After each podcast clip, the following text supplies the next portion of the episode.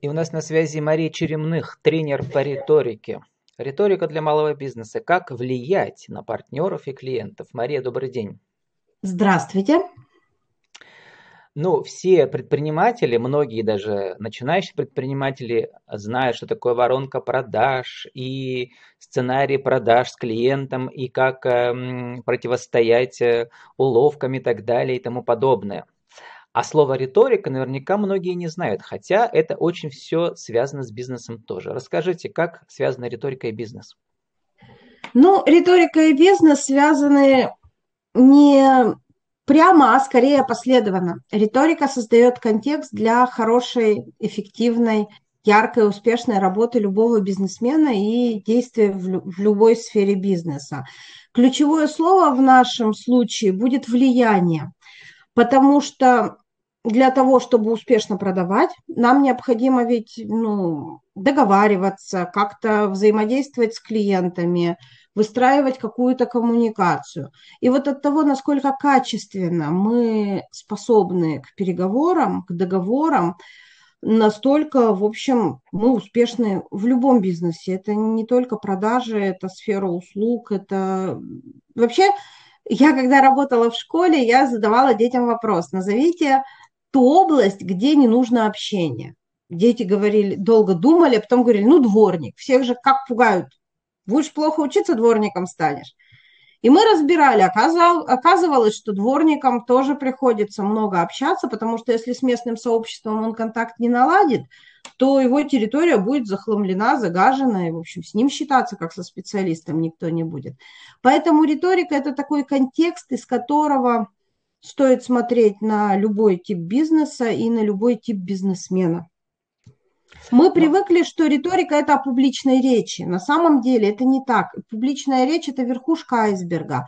А есть еще способности сформулировать свою мысль, эффективно донести ее до разных людей, до разных групп людей. И это все сложно достаточно, серьезно, но когда ты это осваиваешь, тебе легче жить и работать. Но ну, риторика возникла в Древней Греции две с половиной тысячи лет назад, когда нужно было э, громко и четко говорить перед сотнями людей, да, там на, на форуме, на горе и так далее.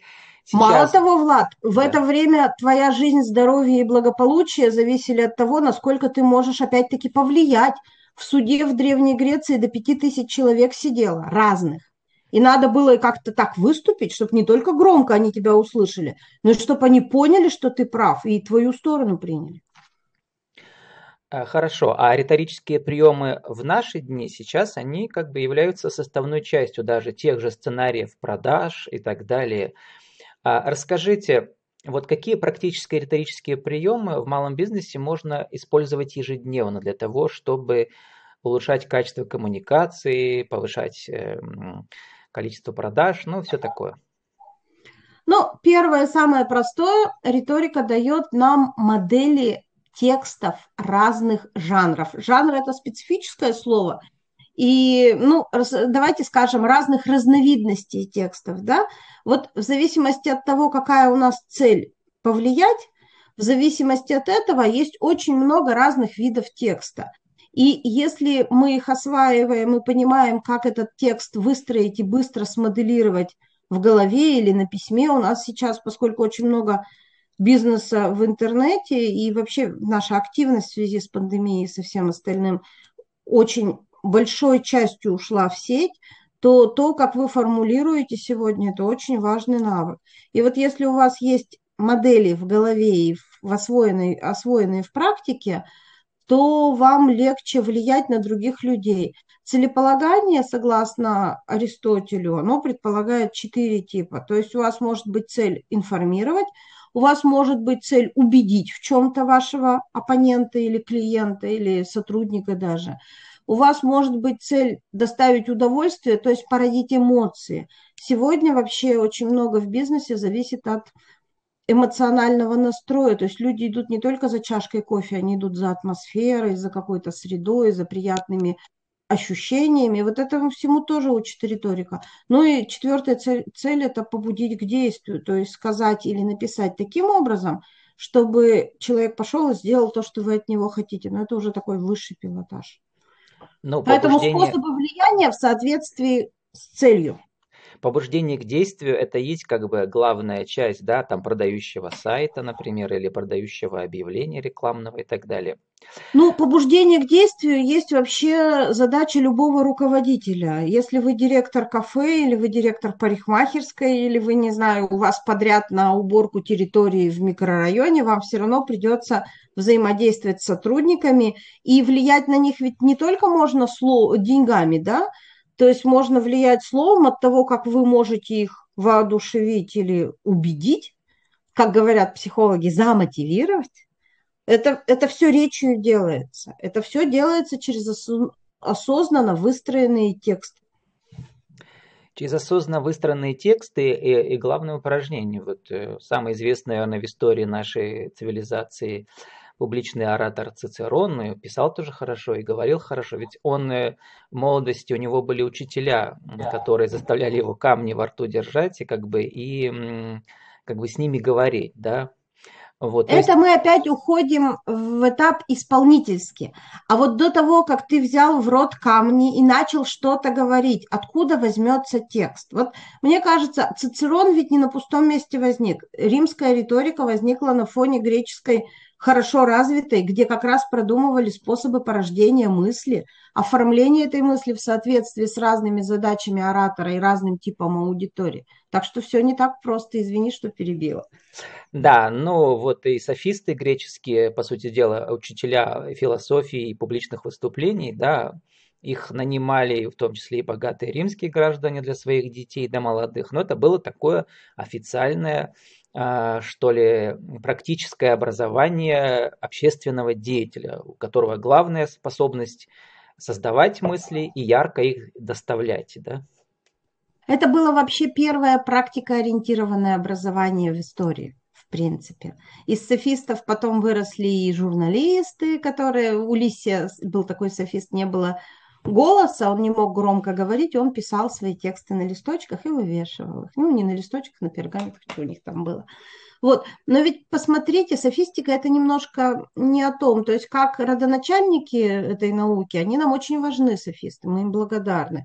Но они все-таки учат именно забалтывать собеседника, через внешние какие-то эффекты действовать. И большинство продаж у нас сегодня строится примерно так же. Они не идут к уму, а идут к каким-то ну, простым и примитивным эмоциям. Вы заходите в магазин, к вам подбегает симпатичная миловидная девушка и говорит, я могу вам чем-нибудь помочь? У меня мои ученики развлекались, они ей говорили, денег дай.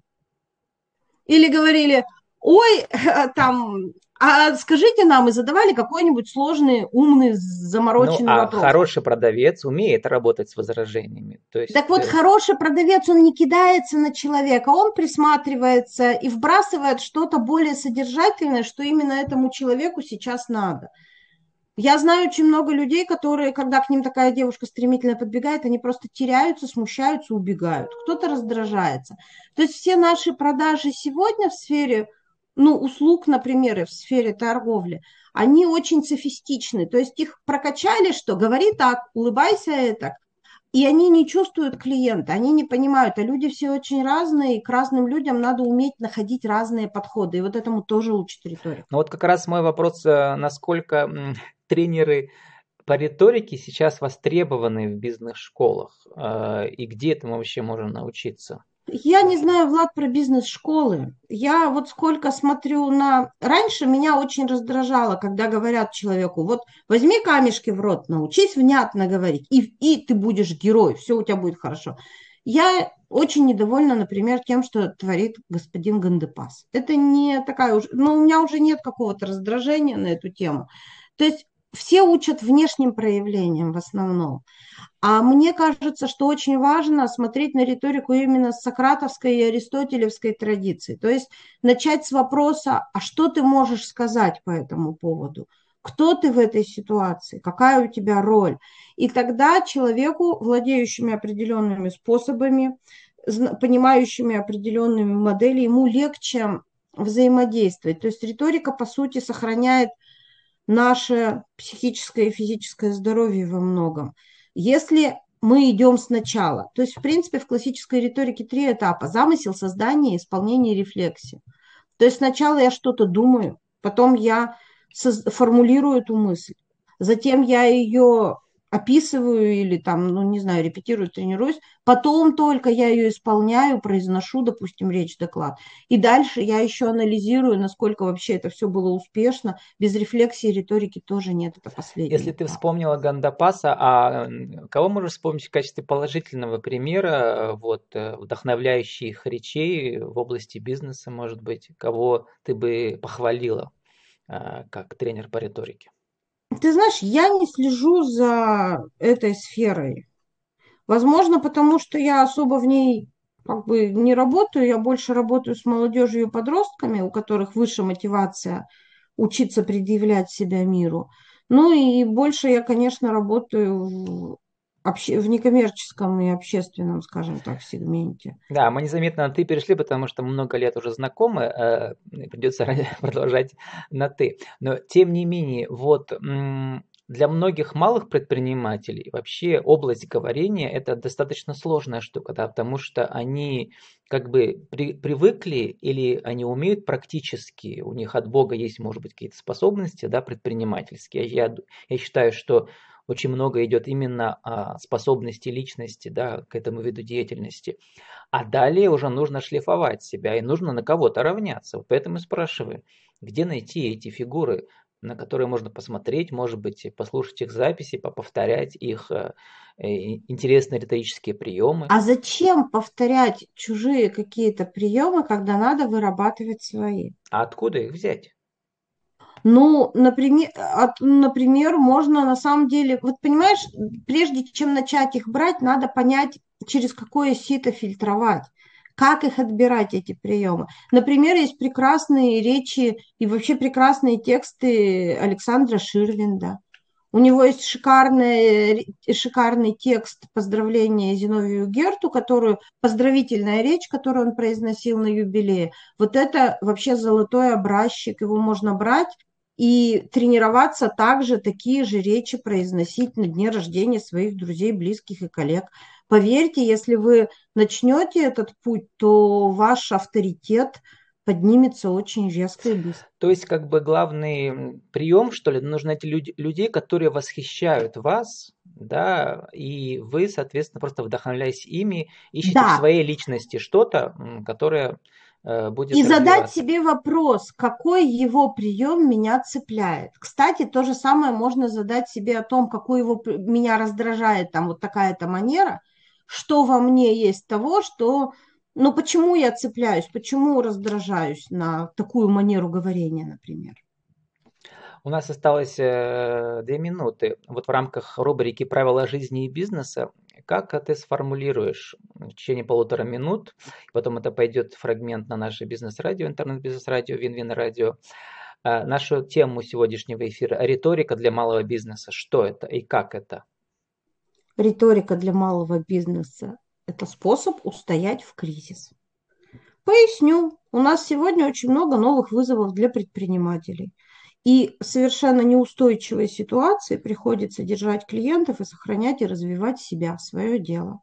Вот для всего этого риторика дает модели и обеспечивает способами действия. Риторика позволяет нам сформировать осознанность в своем, ну, если хотите, речевом поведении, хотя на самом деле она простраивает большую часть нашего поведения и позволяет нам понимать, кто мы, с кем мы общаемся, в какой ситуации находимся. И вот если мы умеем быстро и качественно анализировать ситуацию, легко и непринужденно вступать в коммуникацию по разным, в том числе и проблемным вопросам, то нашему бизнесу ничего страшного не грозит. Осталось время на, на твою бизнес аудиовизитку. Кто ты, что ты, какие услуги и как тебя найти? Я преподаватель риторики, я занимаюсь с разными людьми совершенно и учу именно не столько ораторскому мастерству, это важно, сколько осознанному, осмысленному речевому поведению, коммуникации, переговорам, способом подачи себя, способом выстраивания отношений с разными людьми, просчету типа аудитории и так далее. То есть все-таки главное у нас влияние и главные способы эффективные, диалогические и безопасные. Это тоже очень важно. И как найти? Найти во всех соцсетях. Где-то я Черемных, где-то я Горбачная, везде есть. У меня уже даже этот есть, господи, Телеграм. Так что я девушка доступная в этом плане. И как вас зовут? Черемных Мария Владимировна. С нами была Мария Черемных, тренер по риторике. Риторика для малого бизнеса, как влиять на партнеров и клиентов. Э, спасибо и удачи. Спасибо, удачи, здоровья.